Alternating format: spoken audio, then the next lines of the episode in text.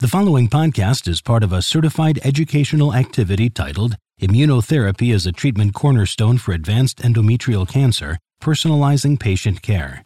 Access the entire activity and complete the post test at peerview.com forward slash YTW860. Downloadable slides and practice aids are also available. Good afternoon, almost afternoon, everybody. And uh, we're in Tampa in, in person, and you are here instead of at the pool. So thank you. We're going to really look at, and I, I, I like this word, augment our knowledge, because we've all seen this data. We're going to have uh, some discussion with regards to how that may change in the future. And then also provide some guidance in how we're going to continue to integrate this. We continue to learn about immune therapy and some of the uh, side effects uh, in this amazing next the generation of treatments. And really looking to equip uh, you with the skills to take care of these patients in this rapidly changing field. I am so honored to be joined on the stage by two of my very uh, closest friends and probably two of the smartest people, not probably the two smartest people I know, or two of the smartest people I know. Uh, Anna Oaknin. Thank you for having Bhavna me. Pothuri. Bhavna's going to start us off and uh, take it away, Bhavna. Thank you, Dave. I'm really excited to be talking with you all today about how we can incorporate this changing landscape of molecular testing. Um, so, just a little bit of background about endometrial cancer. I know um, this audience is well aware um, that endometrial cancer is the most common gyne- gynecologic malignancy in the United States um, and consists of about 66,000 new cases um, and accounts for 12,500 deaths.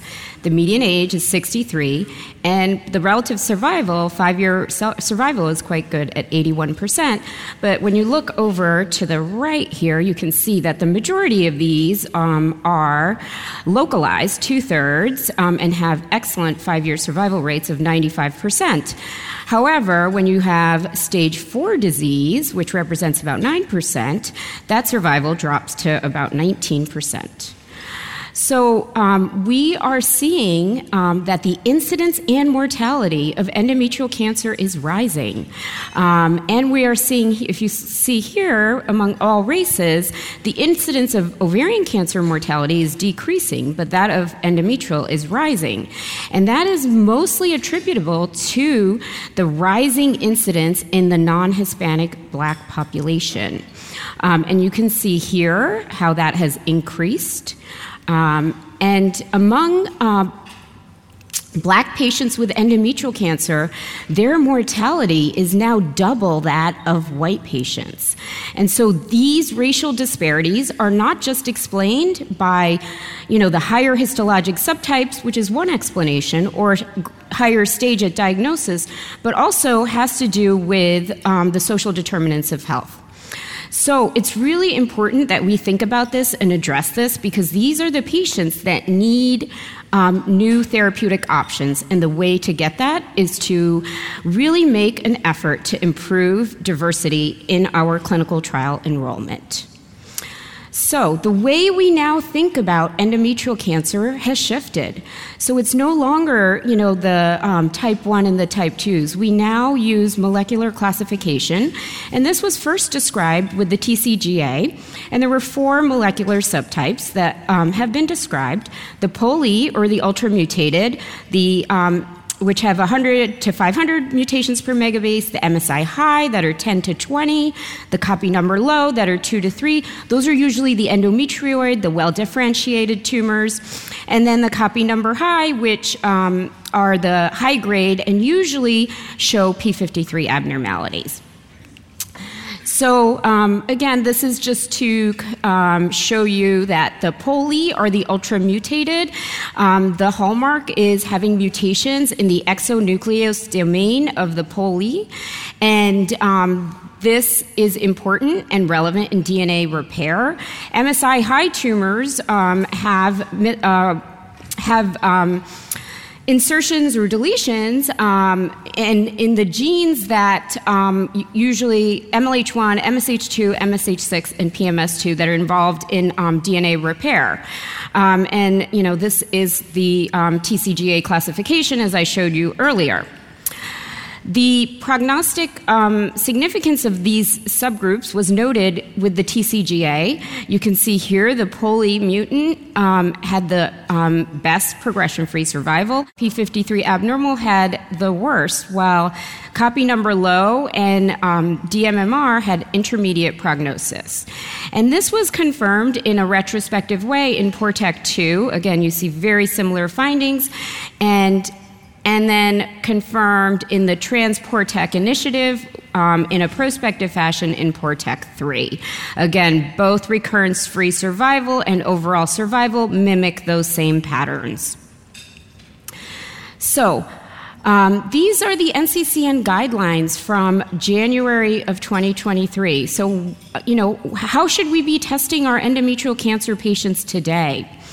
So, um, you know, our European colleagues are actually ahead of us in this, and um, and I'm going to let um, Anna speak more about this, but um, they are routinely doing NGS, and the NCCN guidelines um, actually um, suggests that if feasible, um, this should be um, done in all endometrial cancer patients. However, when there are limitations, surrogates can also be used, and in this schema, you can see that you can do just POLE sequencing, and if there is no POLE hotspot, then you can check for mismatch repair IHC. Um, and if their MSI, if the expression is lost, they're MSI high, and you, otherwise, you do P53 immunohistochemistry, and then if they are normal or wild type, they would be in the copy number low bucket, um, and if it was aberrant, um, they would be in the copy number high. So, um, you know, two ways of really looking at this. Um, th- this is kind of a surrogate classification um, that can also be utilized to um, uh, do the molecular subgrouping. the um, I think it's really important to remember that endometrial cancer has the highest incidence of um, mismatch repair deficiency. Um, 25 to 30 percent, and that surpasses that of um, colon and stomach adenocarcinoma, which you see here. Um, this is just differentiating the two tests. You know, mismatch repair um, protein is the IHC test, and it looks at the four um, proteins that I talked about MLH1, PMS2, MSH6, and, um, and MSH2. Um, and then the MSI testing, you know, is essentially the phenotypic evidence of loss of DMMR. Um, and, and this can be done by the standard five microsatellite markers, or it can be done through NGS. Um, and you know, I think these terms are important. Um, DMMR MSI refers to mismatch repair deficiency. PMMR MSS refers to patients with mismatch repair proficiency. So, universal, you know, I think it's important to recognize that at minimum, um, we think that mismatch repair IHC is important. Um, and this is because it provides an opportunity to determine which patient should then get um, referred for genetic testing um, to rule out Lynch syndrome. It also informs um, treatment decisions in the recurrent setting. And it's going to generate really valuable information, especially as we hear about um, immunotherapies um, potentially moving into the frontline setting. So, obviously with this changing landscape it is really important that you have you know some very um, open um, discussions with your pathologists and collaborate with them. And we recently had to do this at our institution um, and um, we have now um, you know come to um, the idea that we are going to be doing NGS testing on our, all our endometrial cancer patients at the time of diagnosis. Um, so, in order to do this, you really have to work with your pathologist, make sure that they know um, that they will be doing this, make sure that the bi- there's adequate specimen, um, and and really um, communicate and work together um, in in making these changes. Um, just really a little bit of background um, about um, immune, immune checkpoint inhibitors. So they work by blocking the T cell um, inhibitory signal, and essentially they activate T cells. Um, and this landscape is um, rapidly expanding, and um, you're going to hear more of this data in a little bit. and um, the predictive biomarkers, especially in the recurrent setting, are really important um, as we um, think about utilizing these therapies. Um, so, you know, these are the, um, again, the January 2023 um, perf- uh, NCCN standard of care. The preferred regimen, systemic therapy for primary adjuvant, is carboplatin paclitaxel or carboplatin paclitaxel with trastuzumab in stage three or four HER2 um, uterine serous cancers. So we also test for HER2 um, for this reason. Um, the um, and then in the recurrent setting, um, we we go to biomarker directed therapy with either lenvatinib pembrolizumab if they are microsatellite stable or um, pembrolizumab or um, dostarlimab are the two that are fda approved um, for the deficient um, mismatch repair tumors. And so um, again, this is, you know, at minimum, MSI DMMR testing um, is, is, is important because it really helps us in terms of the therapeutic choices we make in the recurrent setting. So, uh, this is just to kind of reiterate what I just um, told you. Okay. So, so in my excitement to tell everybody what great friends you were, I didn't even say your title or anything. So, about I, I apologize. So, uh, Dr. Pothuri is uh, full professor at the N- NYU, where she leads the uh, clinical trials office, and uh, within uh, GOG Partners, uh, she also leads our DEI initiative. So, Bhavna, thank you, and I'm sorry for for not recognizing your wonderful accomplishments, but my iPad's blowing up. Not but. now my iPad's blowing up, okay? So tell me what you're doing again at NYU. You went through that quickly. But then, okay, we have a lot of patients, a lot of people here in the audience that serve low and uh, uh, low resourced gr- patients and groups even at large institutions, there's patients with low resource. We worry about the financial toxicity. We worry about this. So tell me about what you're doing at NYU, but tell the, the audience what else. And then I want to hear about the European experience. Yeah, so, um, you know, what we have decided to do is NGS testing on all our endometrial cancers. Um, up front. So, and in addition, we also do HER2 testing, IHC, um, and you know, I think we, you, and a surrogate for doing NGS is actually using immunohistochemistry. So you can do P53, and those would be, if they're P53 positive, they would be in the copy number high subgroup.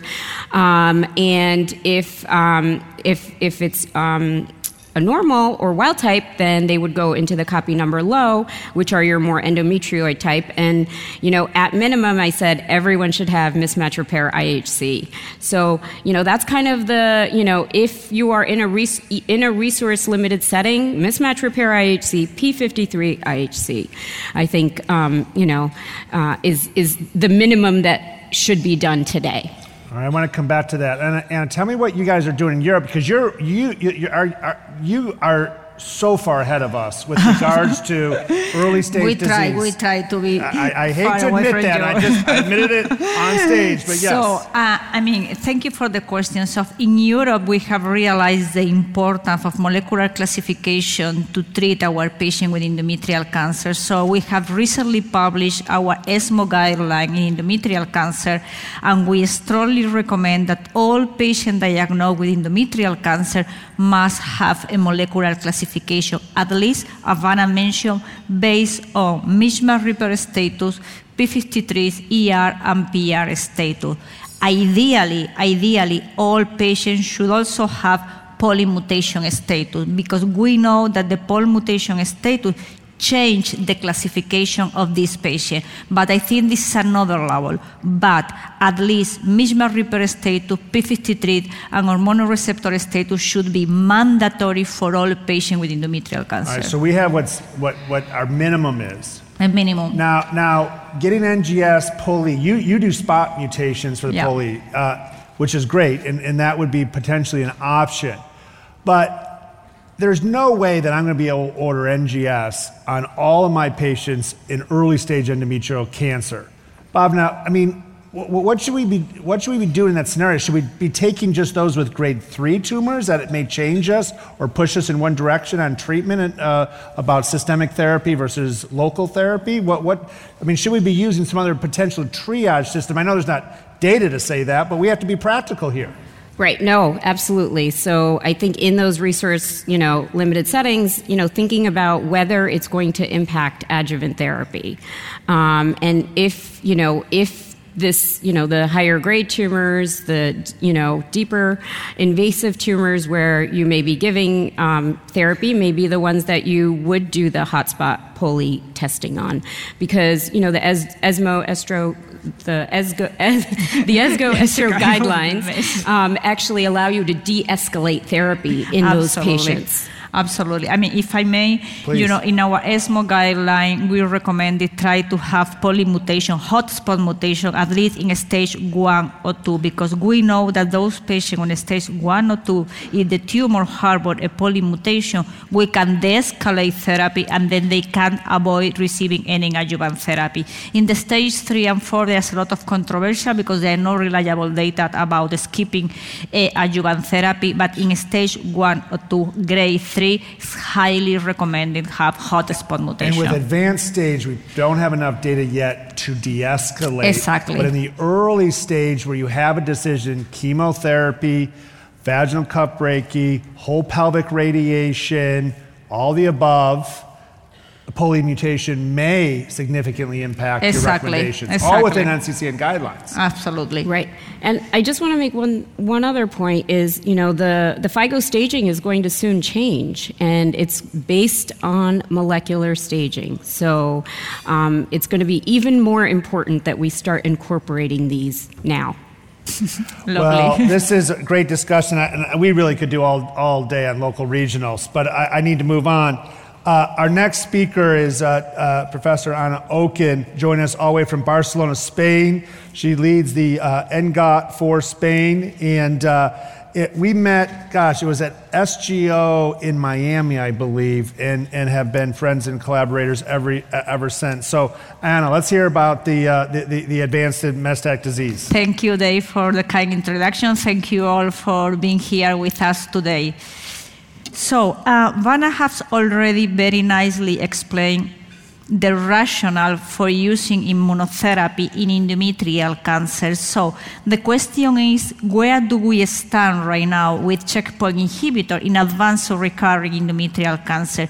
You are aware that there are several agents that are under clinical development. However, in interest of time, now we are going to review only those agents that have already been approved by regulatory agencies, namely pembrolizumab and dostarlimab, and they have incorporated in the phase three trial that we will see the result this Monday, and durvalumab. We have data from the phase two trial with durvalumab, and durvalumab is also incorporated in one of the phase three trial in first line that we will see in the upcoming months. So, what we know about pembrolizumab, you know that following the early signal efficacy activity of pembrolizumab, you know the keynote 158 is a kind of confirmatory trial.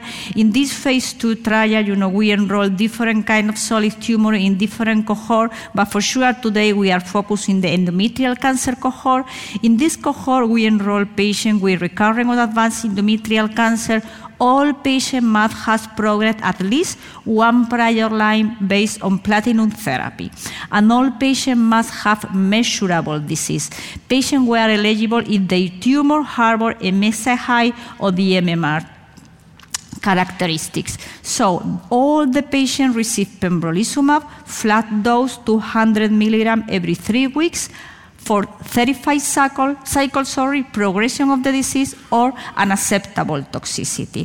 Primary endpoint, very important to understand the activity of any single checkpoint inhibitor in endometrial cancer. Primary endpoint, overall response rate per RECIST, secondary endpoint, duration of response, and PFS. So, as you can see in the slide, you know, the data provided by pembrolizumab monotherapy are really compelling. The overall response rate was 50%, complete response 16%, partial response 34%. But please, always when you look at the efficacy data from any kind of checkpoint inhibitor, look at the duration of response. You know, the duration of response reflects the magnitude of benefit that we can obtain from using checkpoint inhibitor. And here, as you can see, you know, the estimated duration of response and four year was 66%, an amazing durable response. Moving forward, you know we have the Garnet trial. As you are aware, Garnet trial is the trial that led dostarlimab approval in both Europe and FDA in the US in those patients who have advanced or recurring endometrial cancer harboring a DMMR mismatch repair deficiency MSI high tumor. What do you know about the Garnet trial? Garnet trial is a phase 1b trial that you know we started you know trying to identify the recommended phase 2 dose and later on we have different expansion cohort. Today we are reviewing the expansion cohort for endometrial cancer focused on DMMR MMR MSI high. So we enroll patients who have received at least one previous line of platinum therapy, either for advanced recurrent disease or for metastatic disease, and a maximum of two prior lines of thera therapy. Importantly, we determine the DMMR status locally by immunohistochemistry, and all patients receive dostarlimab in the recommended phase 2 dose, 500 milligram every three weeks for four cycles, followed by 1,000 milligram every six weeks until progression or prohibited toxicity. Once again, primary endpoint, overall response rate and duration of response. As you can see here, you know the compelling activity of dostarlimab in this population. And in addition, let me tell you something. The Garnet trial is the trial that has the largest number of patients with DMMR treated with a checkpoint inhibitor. Overall response rate 45.5%, complete response 16%, partial response 29%. And once again, look at the duration of response. The median duration of response has not yet been reached for those patients who have obtained a response to dostarlimab. Indeed, when we look at the probability of remaining in response at two years was 83.7%. So, and then the durvalumab study, the PHAEDRA study. This is a study that enrolled patients in two different cohorts. It's not a randomization of, of the patient in the two cohorts. Those patients who had a DMMR tumor, uh, they were put in one cohort, and those patients with PMMR, they were in the other cohort. All patients received durvalumab, you know, every four weeks. Once again, primary endpoint, objective tumor response by, by RECIST. So what we learned learned from the trial is something that we have learned from another previous one. The overall response rate in the PMMR population is quite poor, only 3%. However, in the DMMR, once again, we saw a compelling activity with 47% of responses. So, I mean, we have seen that there's no doubt that the checkpoint inhibitor works very well in the DMMR MSI population, but we wanted to improve even more the activity. So we have developed some combination that may have a kind of synergistic effect. The most developed combination are with anti-angiogenic agent, with PARP inhibitor, and with chemotherapy. Chemotherapy, you know, you will see on Monday. I invite all of you to attend the session. So one of the most developed combinations so far is with anti-angiogenic agents. You know that initially we learned the activity of lenvatinib plus pembrolizumab from the phase two trial Keynote 146, and the results of this study led to accelerated approval by FDA and Australian um, regulatory agency. And in light of these results, the phase three was launched. And the phase three, the keynote 775, I know that you know very well, but I will, you know, review the top data. This is a phase three trial that enrolled patients who have received prior platinum therapy. First thing that you keep in mind, all patients has previously received platinum therapy. And then the patients were stratified according to the mismatch repair status, mismatch repair deficiency and mismatch repair proficiency. Among those patients with mismatch repair proficiency tumor, then we have another stratification factor as region, ECOG, a prior history of pelvic radiation. Then patients were randomized in a one-to-one fashion to experimental arm, namely lenvatinib plus pembrolizumab or standard arm, that is physician-choice chemotherapy, either doxorubicin or weekly paclitaxel. Very important primary endpoint. In this case, we have a co-primary endpoint PFS and overall survival. And you know, but I will remind you, you know, this trial had a hierarchical analysis, fairly PMR, PMMR, sorry, and then all comers.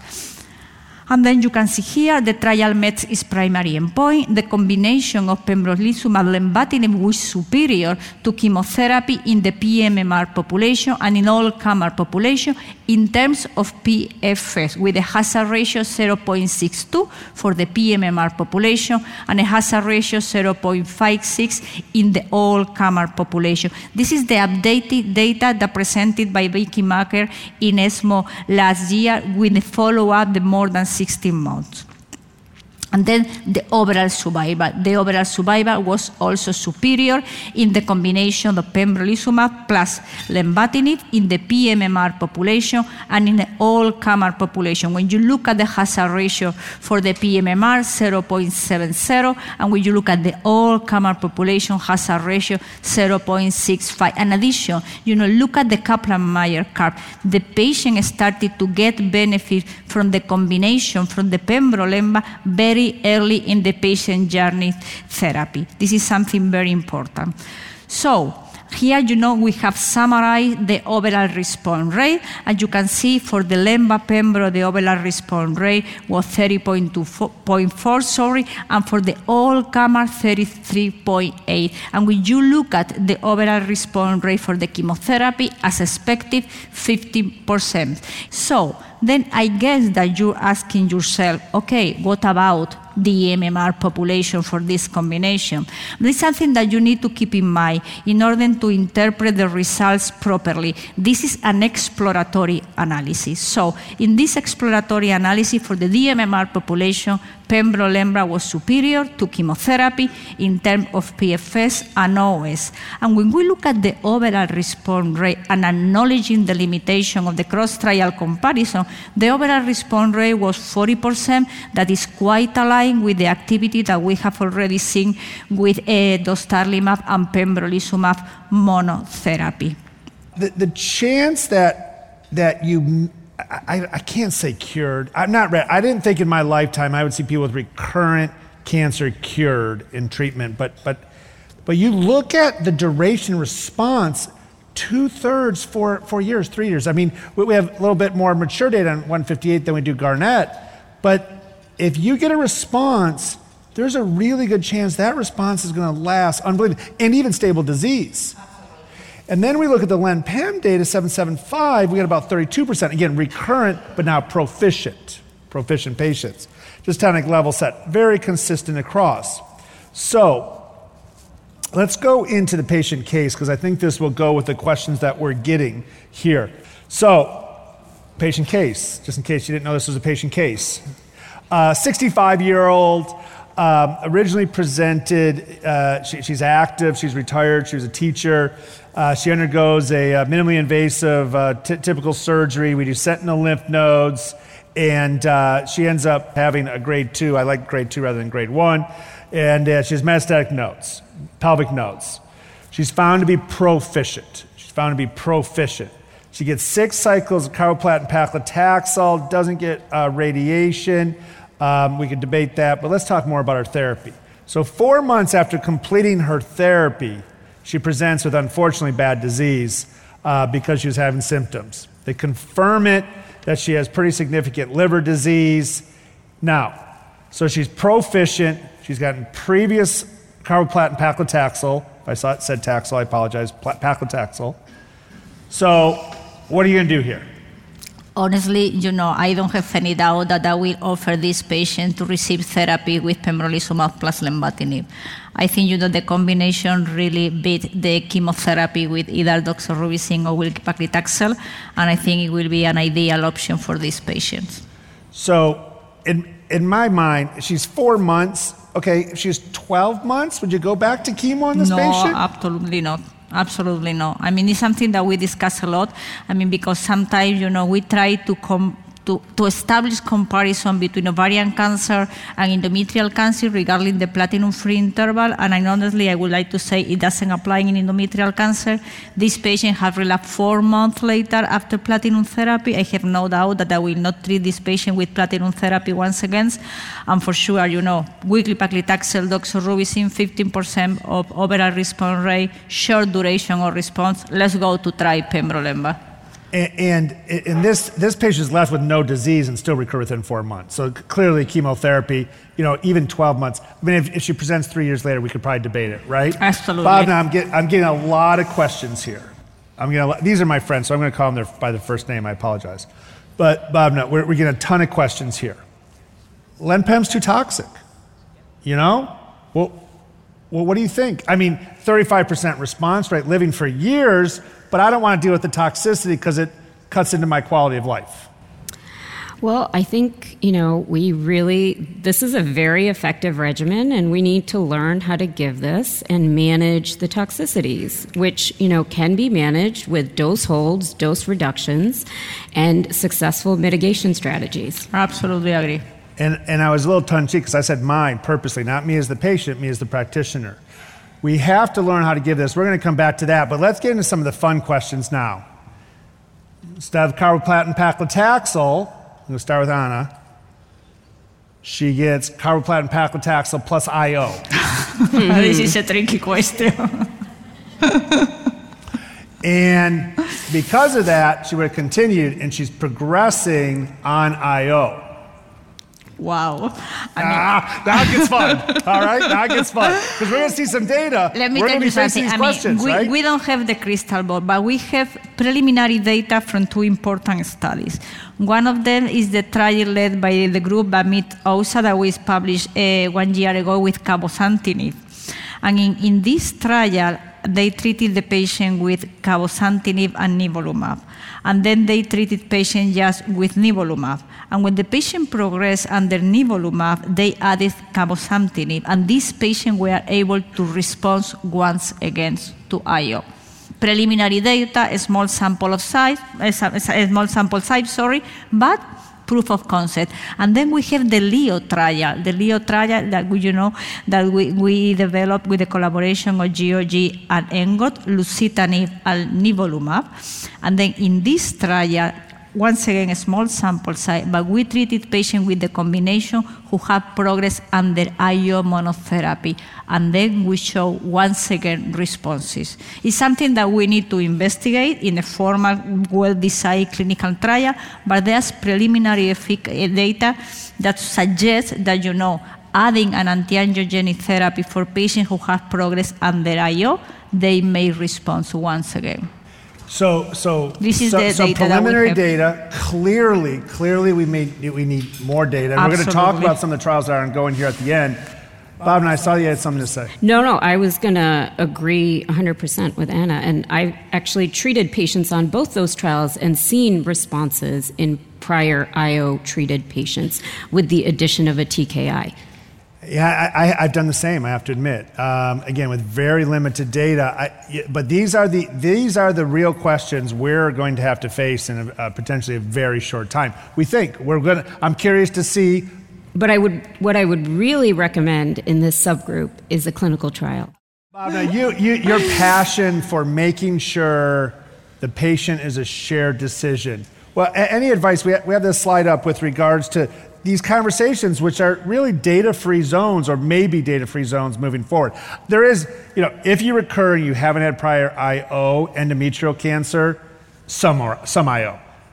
For deficient, it's, it's going to be single agent, proficient, it's going to be a combination, right? We have to learn how to take care of the toxicities.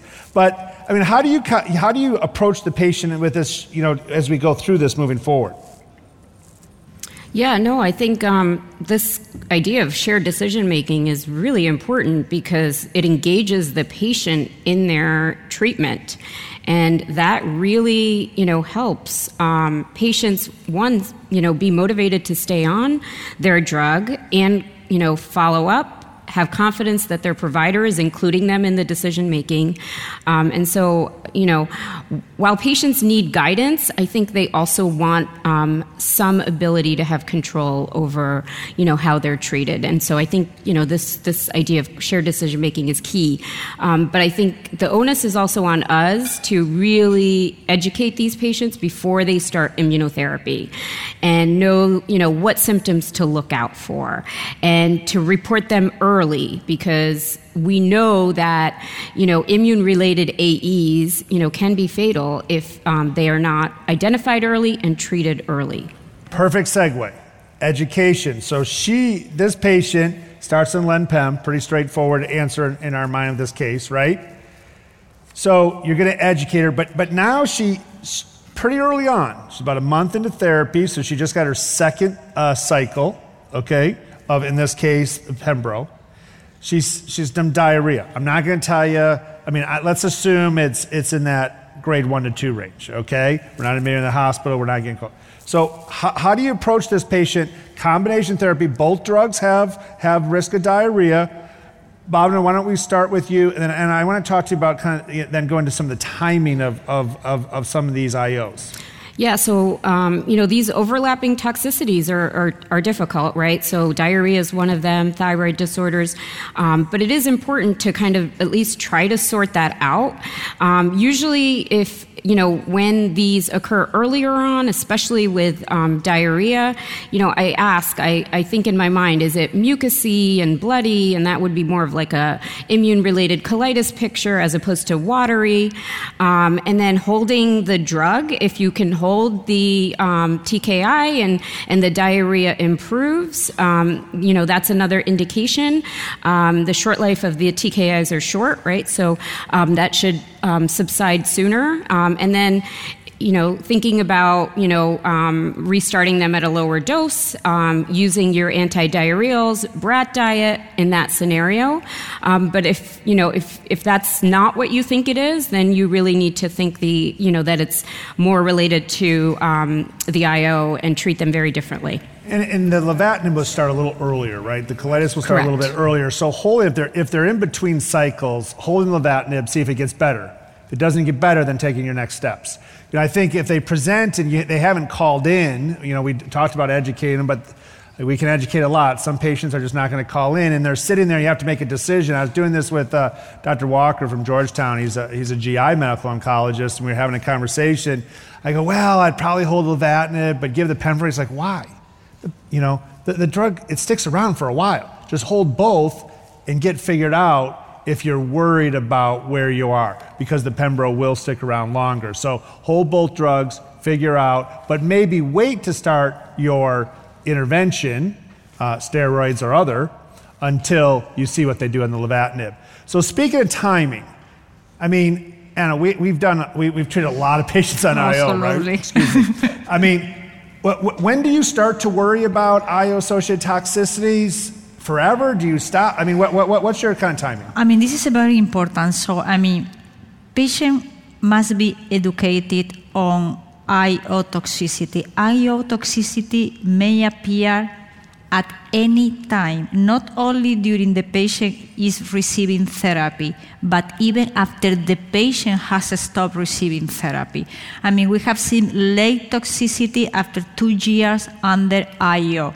So, firstly, education. And another thing that you need to keep in mind, neglecting identify IO adverse events has a really, really worse impact on the patient's outcome. So, doctor must be educated and patient must be educated on IO toxicity. So there's some kind of toxicity that usually appear very early in the patient journey as skin toxicity, the most frequent one, followed by colitis and diarrhea and liver toxicity. I mean, colitis and diarrhea usually appear between the week four and week six, but later on we have another and frequent toxicity, but we should also keep in mind that is pneumonitis and nephritis. I mean, this is a late toxicity. Pneumonitis is more frequent in patients with lung cancer, but we also have cases in patients with endometrial cancer. So every single time that the patient complain or appear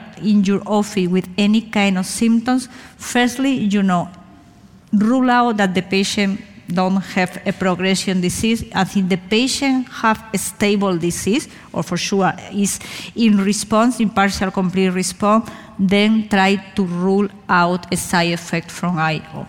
So single agent IO, single agent, very rare to have in the first cycle. I, I've seen it, very rare. So if you're having a combination, but if it's combination CTLA4 plus, you see it much more frequently, still rare, but much more frequently than single agent. So combination, you will see in the cycle one uh, more commonly, but it's really a cycle two uh, phenomena. I educate fairly regularly to my patient because what's happening is they're cruising along for a year and they stop worrying about it. And I just had a really bad liver tox at her second, at the end of her two years of therapy, literally the last cycle.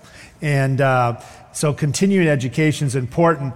And, you know, there are a ton of resources now. When I first started giving IO therapy, I had the ASCO guidelines opened all the time on my laptop. I literally had that as my reference constantly in clinic. The NCCN's updates most recently are actually very good. Started out a little bit rough, but actually are very, very good. And then, Bob, you, you are the senior author on the SGO guidelines. So, so we have multiple references, having them available, educating our staff, so important. And you know what? I can't believe I'm treating thyroid disease, but you know what? it's not that hard. And counting on the PCP to do it, I mean, come on. It's like, don't count on the primary care to treat their hypertension related to lenvatinib. They will stroke out, okay? Do not do that. Have your plan and get comfortable with it. Uh, and I'm speaking to the GY oncologist in the room. Our medical oncology colleagues are just rolling their eyes right now. So, we talked about hold the TKI. We talked about the overlap and how challenging it is. We, it all sounds like we all do the same thing. Uh, I most recently just, you know, again, just said, gosh, just hold both and figure it out, right? Like, I'm so worried about, oh, I'm holding it. It's sticking around. It's still going to help the patient. All right, so what are we doing from you? Bob, you really talked about this, right? Now, Anna, where are we on how do you educate your care extenders how do you educate the nurses the uh, advanced practitioners i mean that they're getting all the phone calls absolutely i mean they respond i mean they are the first contact from our patients so i think it's very very important you know at least once per month, I mean, you have a meeting with all your clinical nurses, with all your residents, and you're the fellow, and then review once again all the potential side effects from the combination of IO plus eh, eh, lenvatinib of IO monotherapy, and then review the update in the clinical guideline. Now we have an update from the ESMO IO side effect, and then, you know, they need to keep in mind that one patient receiving IO they may suffer from any kind of adverse event. Although you think that is infrequent, they may suffer from cardiac adverse event, neurological adverse event, every kind of sign. So you need to be alert every single time that the patient call you or come to emergency room. And I repeat once again, neglecting to identify these adverse events will jeopardize your patient's outcome. Be- beautifully said. Beautifully said. Ruby, GY18. We're seeing them on Monday. We can't wait. We have press releases. It's going to be good. But there's some other trials that are going to make us think with regards to that. We know that, you know, and there's some differences between these trials. This is only part one of Ruby, but looking at really carboplatin paclitaxel plus minus dostarlimab for three years. For three years. Remember that dostarlimab after the first uh, about six cycles is going to then be uh, every six weeks. So when, when, we look at this here, uh, there's some slight differences in the design of these trials. But most importantly, most importantly, Ruby's design was a hierarchical to look at to look at the deficient patients and then the intent to treat while GYN 18 was actually two parallel cohorts, essentially two trials in one, looking at the proficient patients and the deficient patients. But now with Pembro rather than dostarlimab, carboplatin paclitaxel. And we're going to really have to look at and identify once we see those results. We know they're positive based on the press releases because we have three ongoing trials looking to replace chemotherapy.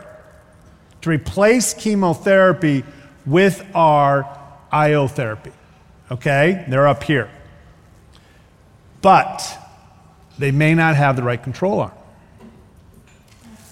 So now we're going to have to do cross trial comparison, which is not valid because we never do it. Okay. We also have the ATTEND trial, which is completed enrollment, also trying to answer this question. Um, but we've talked about IO plus chemotherapy, talked about IO plus antivascular. How about IO plus PARP? So Ruby Part 2 is actually uh, plus PARP. Duo E is also with Durva, but plus PARP. You can see in a three arm trial. This is also completed enrollment. Right?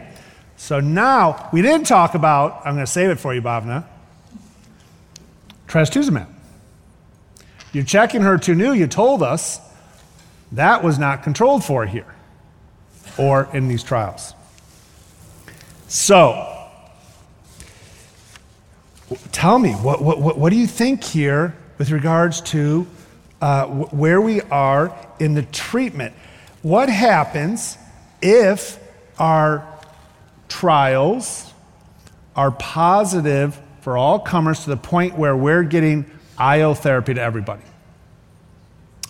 But now we have a positive, one of three trials that are positive for chemo for IO therapy to replace chemo. There are no answers to these questions, but we're going to have some fun in the last 10 minutes because I have, as I said, two smartest people I know to tell me what to do. Anna, start us off. So, I mean, we don't have the full data yet. I mean, we have the press release. Oh, no, come on, come on, come on, come on, come on. No, I All right, they're positive. Let me finish, I told let you. me finish, let they're me finish. positive, and I they're know, I know the data. I know. I want to say that, yeah. I mean, there's no doubt that we will incorporate IO in our first line patient with advanced or recurrent endometrial cancer. I mean, without exception, uh, uh, you know, uh, excluding those patients who have any kind of contraindication due to underlying comorbidity, our patient will receive IO plus paclitaxel carboplatin. The point is that we need to start to make the difference between those patients who relapse under IO therapy and those patients who relapse or progress after they have finished the IO therapy per protocol. It will not be the same kind of patient. And then we need to start working on those patients and identify the mechanism of resistance because it will not be the same. Probably those patients who have progressed after finishing the protocol, I mean, two, three years of the dostarlimab, they progress one year later, six months year later. Why we cannot rechallenge this patient with IO? I mean, we will need to study. But what happened with those patients who progress after three months under IO therapy, or even worse, those patients who progress receiving chemo plus IO. I mean, we have different population, and we need to start to work on these patients to identify all this granularity. So that's a great point. Somewhat we dealt with in PARP and ovarian cancer, right? The ex- PARP exposed before versus the PARP resistant, progressing on therapy versus a patient who had prior therapy. Bob, now I want to hear your thoughts on that. Then I want to hear your thoughts about what are you going to do with a HER2 positive, MMR proficient patient who is HER2 neu positive, she's proficient. Once we see the data, I mean, I, I, are we going to be able to? to uh, are you going to use trastuzumab in that patient or the chemotherapy? But first, I want to hear your thoughts. with Anna just said. That's a lot. Dave. That is a lot. Jeez, oh, Pete, that's a First, terrible following moderating my job. I'm following sorry my about that. first and later on Just answer everything. I'm going to answer what I want. No, I'm just kidding. Yeah, So- and then you just say what you want. Yeah. Um, so, you know, I think, um, I, I think one point that I do want to make is that I think this chemotherapy versus IO is still an important question, even though that the standard arm in that will as you said, you know, be not as relevant, right, with the new data coming out on Monday. And the reason I say that is, you know, we have data in colorectal cancer where, um, you know, IO um, is effective. We've seen the recent um, data presented at ASCO and published in the New England Journal with dostarlimab, where they had, you know, 100% response rate in the neoadjuvant setting, right? So, so I think we can't just. I know it's small, but I just don't think we can throw away away this idea that IO alone may not be beneficial in the um, DMMR or the biomarker positive population. Um, and then getting to your HER2 question. Um, so, so let, but okay. let, us stop there for a second. I'm sorry for throwing so many questions. That, that was a terrible job of moderating. So, so we still have the answer, particularly, you know, it was 100% was 11 patients, right? But it's a New England Journal of Medicine 11. It's pretty impressive because it was CRs, CRs. CR, 100%. So, so the thought that we'll be able to replace chemotherapy, which I think all of us want to do for our patients, right, is still such an important question.